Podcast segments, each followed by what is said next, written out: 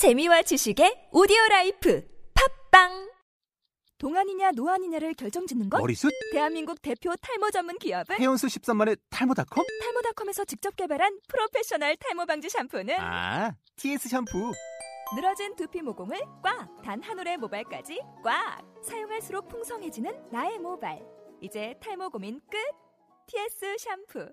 아웃도어 RV 레저 캠핑에 가장 유명한 쿨러 브랜드는 콜맨? 에이 아니야 도메틱이지 전 세계 캠핑카 냉장고도 전부 도메틱이라고 꽁꽁 얼린 생수통을 넣고 다녀야 하는 아이스박스 시대는 갔다. 전기나 차량용 배터리를 연결하면 스스로 냉각, 영하 22도까지 냉동이 가능한 냉동 쿨러도 오직 도메틱. 도메틱 쿨러로 무더운 캠핑장에서 더욱 시원한 맥주 맛을 느껴보세요 지금 바로 네이버에 도메틱 쿨러를 검색해 보세요.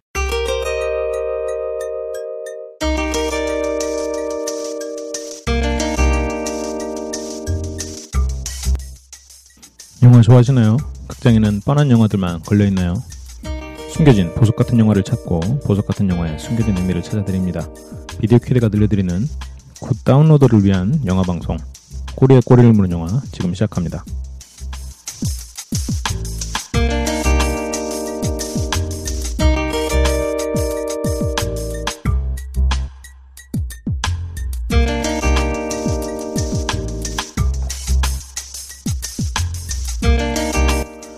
안녕하십니까. 꼬꼬영 꼬리에 꼬리를 무는 영화 진행을 맡고 있는 철철 소장입니다. 아, 어, 지난 한 주간 영화 많이 보셨나요? 음, 저는 오늘 소개해드릴 영화는 오늘은 그렇게 길게 얘기가 될지 잘 모르겠는데 항상 저도 얘기를 하면서 이게 어디로 튈지 몰라, 몰라서 그날의 분량을 뭐 미리 생각하거나 뭐 큰 틀을 정해놓고 방송을 하진 않습니다. 근데 오늘은 영화를 한 편만 들고 왔기 때문에 음, 좀 빨리 끝나지 않을까 뭐 그런 생각을 해봅니다. 오늘 영화를 말씀드리기 전에 어, 얼마 전인가요? 2, 화 전인가요? 거기서 제가 감옥 얘기를 했었죠. 감옥 영화를 얘기를 들면서 스페인에 독특한 내용의 감옥 영화가 있다. 그래서 셀 211을 소개를 하면서 제가 루이스 토사 얘기를 했었잖아요. 그래서 셀 211 혹시 보셨나요? 제가 황정민 신세계의 황정민하고 비유를 하면서 엄청난 연기력과 카리스마 그리고 그 목소리에서부터 뿜어져 나오는 거친 음색 그런 것들을 가진 아주 매력적인 배우다. 진짜 남자 향기가 물씬 풍기는 강인한 인상의 매력적인 배우다라고 소개를 했던 루이스 토사라는 배우가 있는데 제가 그 배우가 연기한 또 하나의 영화를 제가 조만간 소개를 해드리겠다라고 했잖아요. 바로 그 영화를 오늘 얘기를 하고자 합니다. 음.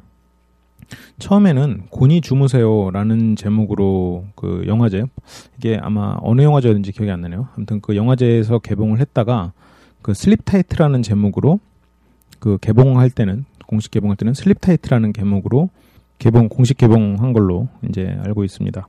그래서 아마 이제 이 영화를 혹시라도 찾아보시고 싶으시면 뭐 곤히 주무세요 혹은 Sleep Tight 뭐 이런 제목으로 검색을 하셔야 될 겁니다. 어, 이 영화는 뭐 스토리를 제가 쭉 말씀드리기에는 좀 힘든 음, 서스펜스 혹은 사이코 스릴러 정도로 분류를 할 수가 있겠네요. 뭐 좀 다행이라고 해야 되나요? 그렇게 뭐 하드고하거나 그런 영화는 아니고 좀 독특한 시점으로 되어 있어요. 그 보통 이게 사이코 스릴러는 피해자 입장에서 그 사이코를 피해서 뭐 도망 다닌다거나 뭐 그렇게 심리적으로 조여오는데 이거는 오히려 그 사이코가 도망 다니는 그런 장면들에서 오히려 심리적으로 조여옵니다. 그래서 그런 장면에서 오히려 몰입도가 되고 영화 시작부터 끝까지 그 지금 사이코를 연기하고 있는 정신병자를 연기하고 있는 루이스 토사 시점에서 모든 상황이 벌어져요.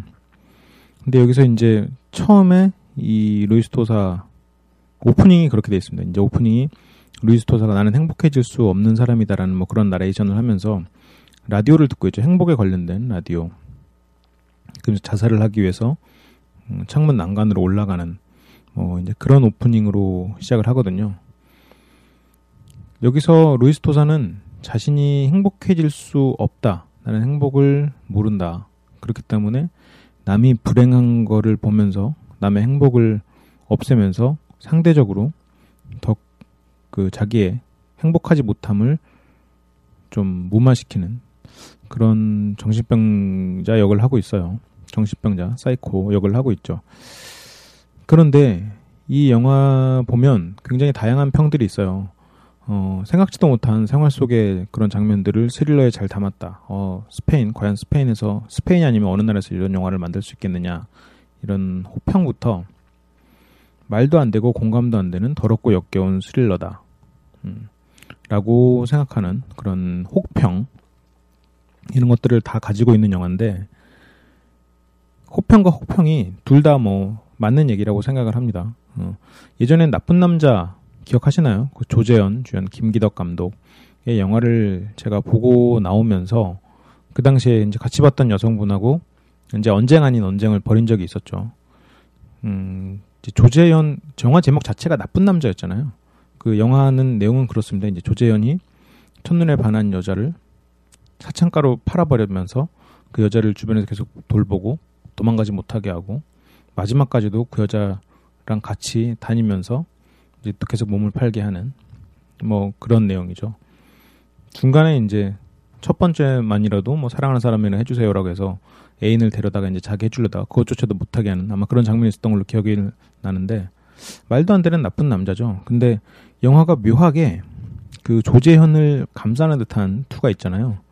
그 나쁜 남자를 그리고 제목이 나쁜 남자기 때문에 모든 것을 뭐 이해할 수 있다라고 말하기에는 너무 개새끼인 거죠. 실제로 만약 그런 사람이 존재한다면. 근데 저는 그런 모습들이 그 사장가에 대하 여대생을 판 나쁜 새끼를 묘사한 게 아니라 그냥 좀 극단적인 면을 보여줌으로써 우리 안에 있는 그런 밑바닥을 살짝 들여다보라는 의미로 저는 해석을 했거든요. 근데 이제 뭐 그런 부분들이 이제 너무 나쁜 남자를 오해하는 그, 그, 뭐, 오해가 아니라 너무 나쁜 남자도 이해해주는 그런 것들로 마치 이제 비쳤나 봐요. 물론 그 당시에 제가 이제 영화를 너무 몰입해서 보는 바람에 그 너무 그런 개 같은 범죄 행위를 옹호했다라고 느껴질 수도 있다는 건 뭐 제가 그 그때 당시 언쟁했던 그 친구를 오해할 만하게 했지만 저는 뭔가 극단적인 상황을 연출함으로 사람이 바닥에 있는 이야기를 끌어냈다고 생각을 하는데 저는 이 슬립 타이트에서도 좀 비슷한 게 생각할 수 있지 않나라는 생각이 듭니다. 어. 여기 이 한 빌라에 관리인이 있습니다. 이 관리인은 그 빌라 안에 있는 모든 사람을 하나씩 하나씩 서서히 불행하게 만들어 불행하게 만들어 갑니다. 어. 자기 처음에 이 영화를 보면 그냥 겉에서 이 사람을 볼 때는 그냥 착실하고 조금 게을 가끔 게을른 그러니까 뭐 관리자 입장에서는 조금 게을른 그 빌딩 주인 입장에서는 좀 게을른 정도로 보이치는데 이 사람은 사람을 하나둘씩 불행하게 만들어가요. 어, 사람들 얼굴에서 미소가 하나둘씩 지워질 때마다 음, 알게 모르게 행복감을 느낍니다. 그런데 자기가 아무리 괴롭혀도 물론 직접적으로 괴롭히진 않죠. 옆에 가서 꼬집는다거나 그런 게 아니라 음, 되게 그 사람이 모르게 괴롭혀요. 음, 뭐개 밥 좀 달 주세요. 개밥 제가 어디 가는데 개밥 좀 주세요 했을 때 개한테 뭐 이상을 먹여서 개가 아프게 만든다거나 뭐 예를 들어 이제 그런 거죠. 그래서 서서히 이제 그 사람을 불행하게 만들고 아침에 인사할 때 그 사람의 미소가 사라진 걸 보면서 약간 행복감을 느끼는 그런데 얼굴에서 절대 미소가 지워지지 않는 한 여인이 있는 겁니다. 그래서 그 여인의 미소를 지우기 위해서 점점 더 그 괴롭힘의 강도가 심해지는 거예요. 점점점. 그래서 영화 이제 클라이막스에는 음, 정말 많은 걸 잃게 만들죠. 그 여자의 많은 걸 잃게 만들고 영화 엔딩에서는 정말 한 여자의 인생이 완벽하게 무너져 버리는 음, 무조건 불행할 수밖에 없는 그런 삶으로 만들어 버리는 음, 어떻게 보면 이런 그냥 사람을 누군가를 죽이고 뭐 토막내고 그래서 나쁜 놈이 아니라 그 가장 악질적인 음, 가장 악질적인 사이코 중에 한 명으로 기억될 만한 짓을 하는데 이게 참 놀라운 뭐 이게 감독의 힘일지 아니면 루이스토사의 연기력의 힘일지는 모르겠습니다만 분명히 이 사이코가 하는 행위들이나 이런 것들이 나쁜 짓인데 이상하게 몰입이 돼요 그 행동에 그리고 약간의 연민이 들고 그 행위를 했, 하고 뭔가 그런 나쁜 짓들을 하고 몰래 몰래 해야 되잖아요 그래서 그걸 하고 도망칠 때 마음 한 구석에서는 조마조마해요. 잡힐까봐. 아, 당연히 나쁜 놈이니까 잡혀야 되는데, 이상하게 잡힐까봐 조마조마가 하게 된단 말이죠. 이게 어떻게 보면 감독이 우리를 그 한편으로는 조롱하는 게 아닌가. 어, 좋은 의미의 조롱입니다. 우리들 마음속에는 어쩌면 행복을 추구하잖아요.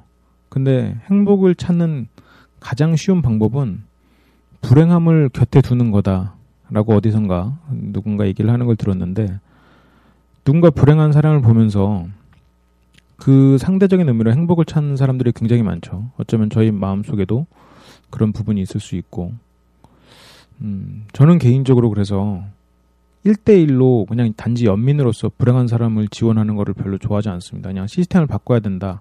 좀 더 거시적인 측면에서. 그래서 좀 제가 직접적으로 뭔가를 원조를 하거나 그런 것보다는 좀 더 큰, 큰 그림을 가지고 그런 불행한 사람들을 없애는 쪽에서 그런 쪽에 제가 뭐 지원을 하거나 아니면 그런 쪽에 기부를 한다거나 그런 것 쪽으로 저는 좀 더 추구를 하는 게 옳다고 생각하는 사람이긴 한데 왜냐하면 내 마음 속에서 다른 사람의 불행을 보고 내가 행복해지려는 마음이 커질까봐 그래서 굉장히 많은 나라에서 행복 지수를 평가한 적이 있었거든요. 그런데 그게 그 행복 지수가 가장 낮게 나오는 나라의 특징은 가난하거나 못 살거나 행복하지 못한 사람들이 많은 나라가 아니라 부자와 가난한 사람의 빈부격차가 심한 나라가 행복 지수가 더 낮게 나옵니다. 그 이유는 가난한 사람들이 느끼는 박탈감이 그만큼 심하다. 물론 부가 행복의 척도는 아니지만 그만큼 행복도 마찬가지로 다 같이 똑같다라는 경우에는 어쩌면 격차가 심한 데 보다 행복 지수가 높게 나올 수도 있겠죠. 근데 모두가 똑같아 버리면 그게 또 행복하지 않게 느껴질 수도 있으니까 제가 그건 잘 모르겠습니다만 그 상대적 박탈감이 큰 그런 경우에는 굉장히 많은 사람들이 불행하다고 느낄 수 있겠죠. 제가 옛날에 읽었던 어떤 SF 소설에서는 그런 내용이 있는 겁니다. 한 마을에 갔는데 모든 사람들이 너무너무 행복해 보이는 거예요. 모든 사람이 너무너무 행복하고 아무도 불행하지 않고 근데 모든 마을 사람 절대 들어가지 못하게 하는 한 공간이 있어요. 한 방이 있는데 결론은 그거예요. 그 방에는 그 마을의 모든 불행을 짊어진 아이가 살고 있는 겁니다. 그래서 그 아이는 그 방 안에서 나오면 안 되고 그 아이가 다른 사람들의 불행을 다 가지고 있기 때문에 모든 사람들은 행복한 뭐 그런 식의 내용입니다. 그래서 결국 이 마을에 놀러 왔다가 그 아이가 불쌍해서 데리고 마을을 도망치는 그리고 그 사이에서 일어난 뭐 추격전이라든가 뭐 그런 것들을 그린 소설이었죠. 음. 뭐 엔딩은 어땠는지 잘 기억이 안 나네요. 잘 도망치고 마을 사람들은 결국 그 불행을 나눠가지고 불행은 점점 더 서로 서로 걷잡을 수 없이 커졌다. 뭐 그런 엔딩이지 않았을까 뭐 생각은 듭니다. 뭐 이 영화에서도 그 행복과 불행 우리 마음 속에서 다른 사람들 나보다 못한 사람들의 불행을 보면서 내가 상대적으로 행복을 느끼려고 하고 있지는 않나. 음, 그 이 사이코에게 몰입되고 있는 너를 보면서 한번 그런 거 느껴봐라. 라는 식의 감독의 음, 좀 의미 있는 그런 조롱이 아니었나 음, 생각이 들어서 저는 보고 나서 어떻게 보면 나쁘게 보면 보고 나면 되게 찝찝해요. 어. 그러니까 찝찝하다는 게 음, 내가 이 범죄자, 이 정말 말도 안 되게 나쁜 놈 에게 몰입되었다. 아니면 좀 어느 순간 조금이나마 공감했다는 부분에 있어서 되게 불쾌한 경험일 수 있거든요. 근데 저는 그걸 불쾌하게 느끼지 말고 그냥 좀 받아들이고 보고 좀 생각할 여지로 남겨두는 건 어떨까라는 생각이 좀 들어서 음, 이 영화를 어, 소개를 해드립니다. 그러면 이 주변 인물들에 대한 얘기를 좀 해볼까요? 네, 슬립 타이트에서 그 미소를 절대 잃지 않는 그녀 어, 클라라라는 배우거든요. 여기서 이제 음, 여기서도 어떻게 보면 가장 큰 피해자죠. 가장 큰 피해자인데 이 배우가 루이스 토사와 함께 나온 영화가 또 Cell 211이었습니다. Cell 211에서 Cell 211에서도 다른 사람의 아내죠. 그러니까 Cell 211에서 간수로 들어왔던 그 친구의 아내. 그러니까 감옥 밖에 있는 아내. 근데 여기서 루이스 토사가 물론 그 감옥에서 왕이지만 그 여자를 위해서 약간은 좀 움직이는 주는 뭐 그런 식의 장면들이 나오는데 여기서도 어떻게 보면 비중이 크진 않지만 굳이 꼽자면 여주인공인 역할을 했었고 또 하나 제가 또 소개해드린 영화가 있었죠. 에바 기억하시나요? 안드로이드의 그 성격을 만들어내는 과학자들의 얘기 거기서 여기서도 이제 여주인공 역할이었습니다. 어, 그 안드로이드의 일종의 어머니, 그 그리고 안드로이드를 개발하는 그런 안드로이드 성격을 개발하는 그런 과학자들 중에 한 명으로서 이제 연기를 하고 있죠. 그러고 보니까 제가 소개해드린 스페인 영화에는 대부분 지금 이 클라라라는 역할을 한 배우가 나오네요. 이 배우의 이름은 마르타 에투라라고 합니다. 아, 그렇게 쉬운 발음은 아니네요. 이 배우도.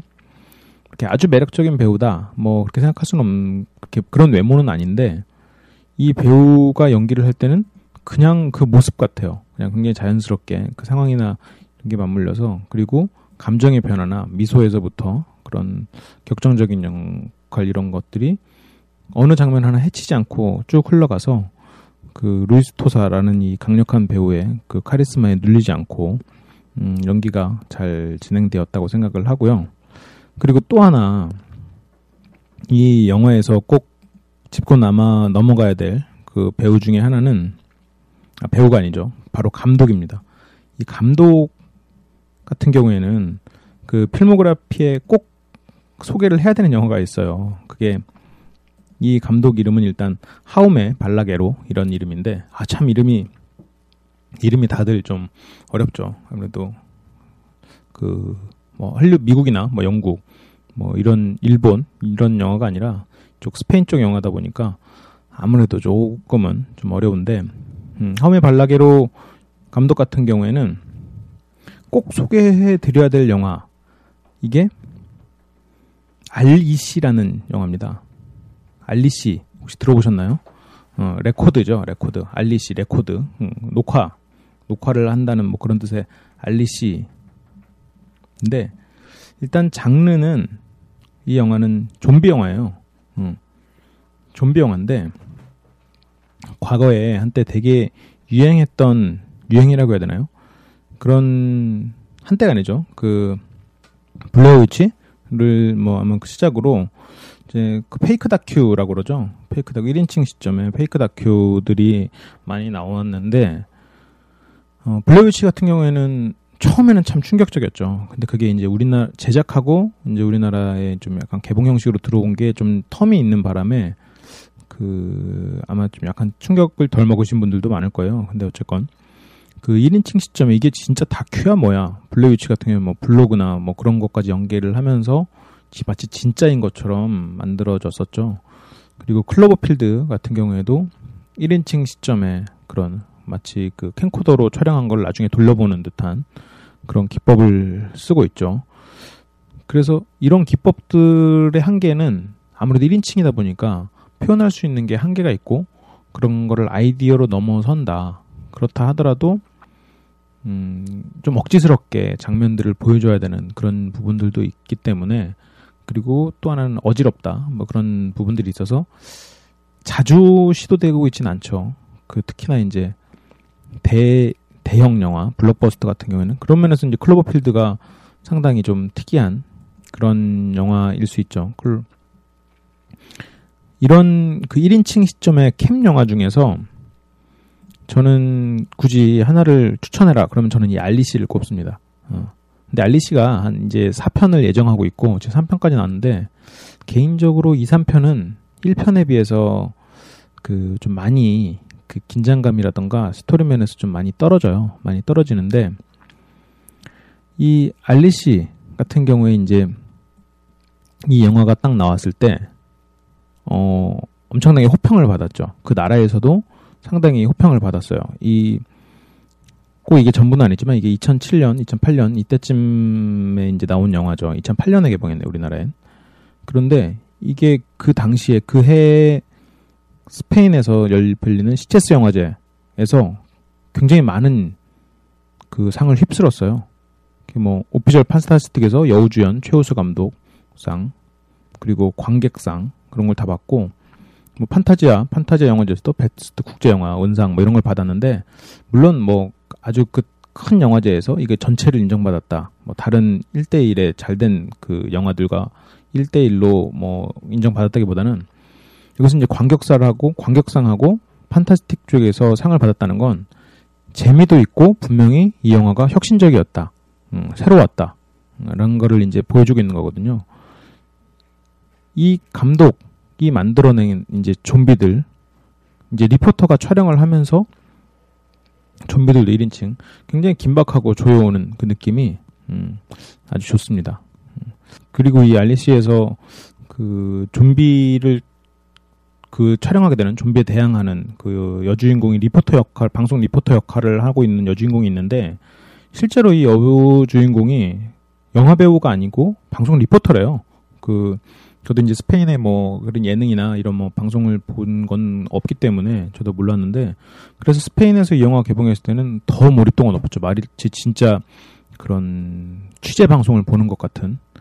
그래서 그런 얘기를 듣고 나서 보니 어 그런 거 치고도 연기를 상당히 잘해서 음 이게 감독의 역량인지 이 배우가 뭐 원래는 리포터인 이 배우가 연기도 잘하고 그런 것인지는 뭐 모르겠습니다. 어쨌건 그 알리치를 보면서 만약 내가 스페인 사람이었으면 몰입도가 더 컸을 것 같은 어, 그런 생각이 들었습니다. 어, 그래서 뭐 2, 3 계속 기대를 하면서 그렇게 봤는데 그 2에서는 그 1편을 보면 그 엔딩에 그 여자 여자 주인공 이름은 마누엘라 벨라스코라는 이름을 하고 있네요. 가지고 있네요. 음, 그래서 이 방송 리포터가 마치 안 날 것 같은 그런 엔딩인데 그 2에서 이제 나오 나와서 나오더라고요. 그래서 기쁜 마음에 봤는데 2는 좀 그냥 그랬고 3는 거의 이제 재앙 수준이었죠. 어, 재앙 수준이었는데 4도 4부터 이제 다시 또 그 원래 감독이 이제 좀 더 다시 정신을 차리고 원 같은 느낌의 그런 긴박한 영상을 보여줬으면 하는 그런 바람이 있습니다. 뭐 어쨌거나 음. 그 Sleep Tight 같은 경우에는 마치 그 범죄자 어쨌건 이걸 범죄자라고 규정하기도 참 미안해질 정도로 그 상 대상에게 몰입을 해서 봤는데 어쨌건 그 범죄자에게 몰입해서 제 3인칭이지만 그 사람의 마음을 좀 느끼게 해줬다면 이 REC는 그냥 그 좀비를 이렇게 쫓기고 있는 음, 우리가 그냥 그 피해자의 눈이 돼버린 그런 느낌으로 아주 긴박하게 볼 수 있는 영화입니다. 근데 2편, 3편부터는 이게 약간 그 엑소시즘하고 좀 연결이 되면서 스토리가 좀 산으로 가는 바람에 약간 좀 추천해드리기가 좀 그런데 그 계속 그 시리즈물로 나오고 있는 그 좀비물 중에서는 음, 상당히 괜찮은 그 시작이었다고 저는 봅니다. 이렇게 시작된 것들 중에 또 괜찮은 시리즈가 그 20, 26주 후, 26일 후였나요? 아, 28주 후, 28일 후. 그렇군요. 28일 후군요. 28일 후. 그게, 그것도 상당히 지금 괜찮은 그런 영화였죠. 제가 예전에 소개해드린 것 같아서 그건 뭐 길게 얘기는 안 하겠습니다만, 음, 좀비 영화에 그런 것도 있었고, 1인칭 좀비 영화가 또 있어요. 그, 혹시 이런 1인칭 기법을 좋아하시고, 뭐, 좋아하신다면, 제가 한번 1인칭 기법을 좋아하고 좀비를 좋아하신다라고 하시면 제가 그냥 소개해드릴 만한 영화 중에 하나가 Diary of Dead. 그래서 그 좀비들의 일기 뭐 이런 식으로 해석이 되겠네요. 시체의 일기라고 해석이 될 수가 있는데 음 이게 개인적으로는 엄청나게 기대를 했다가 많은 실망을 준 영화거든요. 음, 그 나이, Diary of Dead 감독 같은 경우는 조지 로메로 감독입니다. 조지 로메로 감독은 좀비들의 이제 아버지라고 불리죠. 그 거의 이제 좀비 영화 제대로 된 좀비 영화를 시리즈를 만들고 그런 영화 속에 철학을 담고 어, 인간의 밑바닥에 있는 그런 생각들 그런 것들을 잘 풀어낸 정말 거장 중의 거장이죠. 좀비 하면 절대 빼뜨려서는 안 되는 빠뜨려서는 안 되는 거장 중의 거장인데 지금 조지 로메로 감독을 얘기하기에는 얘기할 게 너무 많습니다. 어, 그래서 저는 오늘은 그냥 그 알리시와 연계해서 볼만한 영화로 Diary 데, Diary of Dead 정도를 소개를 하는 것으로 넘어가고 오늘은 이제 다시 Sleep Tight로 돌아와서 그렇게 1인칭 시점에 이런 계속 혁신을 이뤘던 이 감독이 그 최근에 만들었던 스릴러가 이제 Sleep Tight 곤히 주무세요였다. 는 것을 말씀을 드리고 거기 나오는 배우 루이스 토사 이 배우 주목해 주세요. 물론 이제 나이도 있고 어느 정도 이제 연기의 맛을 아는 나이가 된 그런 배우죠. 음. 근데 아마 이, 영, 이 영화와 셀 211 이거 두 개를 이제 같이 보시면 음, 아마 이 배우의 또 다른 영화가 보고 싶어질 정도로 음, 이 배우의 음색이라던가 음, 그런 연기에 아마 푹 빠지실 겁니다. 그럼 오늘도 어떻게 보니 또 스페인 영화를 추천을 해드리게 됐네요. 음, 좀 짧지만 그러면 오늘 꼬꼬영 영화에 대한 소개는 여기서 마치기로 하고요. 음, 또 다시 빠른 시일 내로 돌아와서 좋은 영화 소개해드릴 수 있도록 하겠습니다.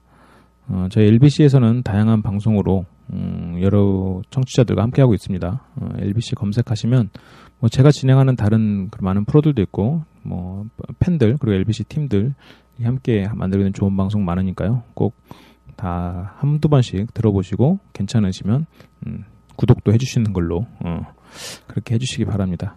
그럼 지금까지 어, 철철교주 임초령이었고요. 음, 조만간 또 좋은 영화로 바로 다시 돌아오겠습니다.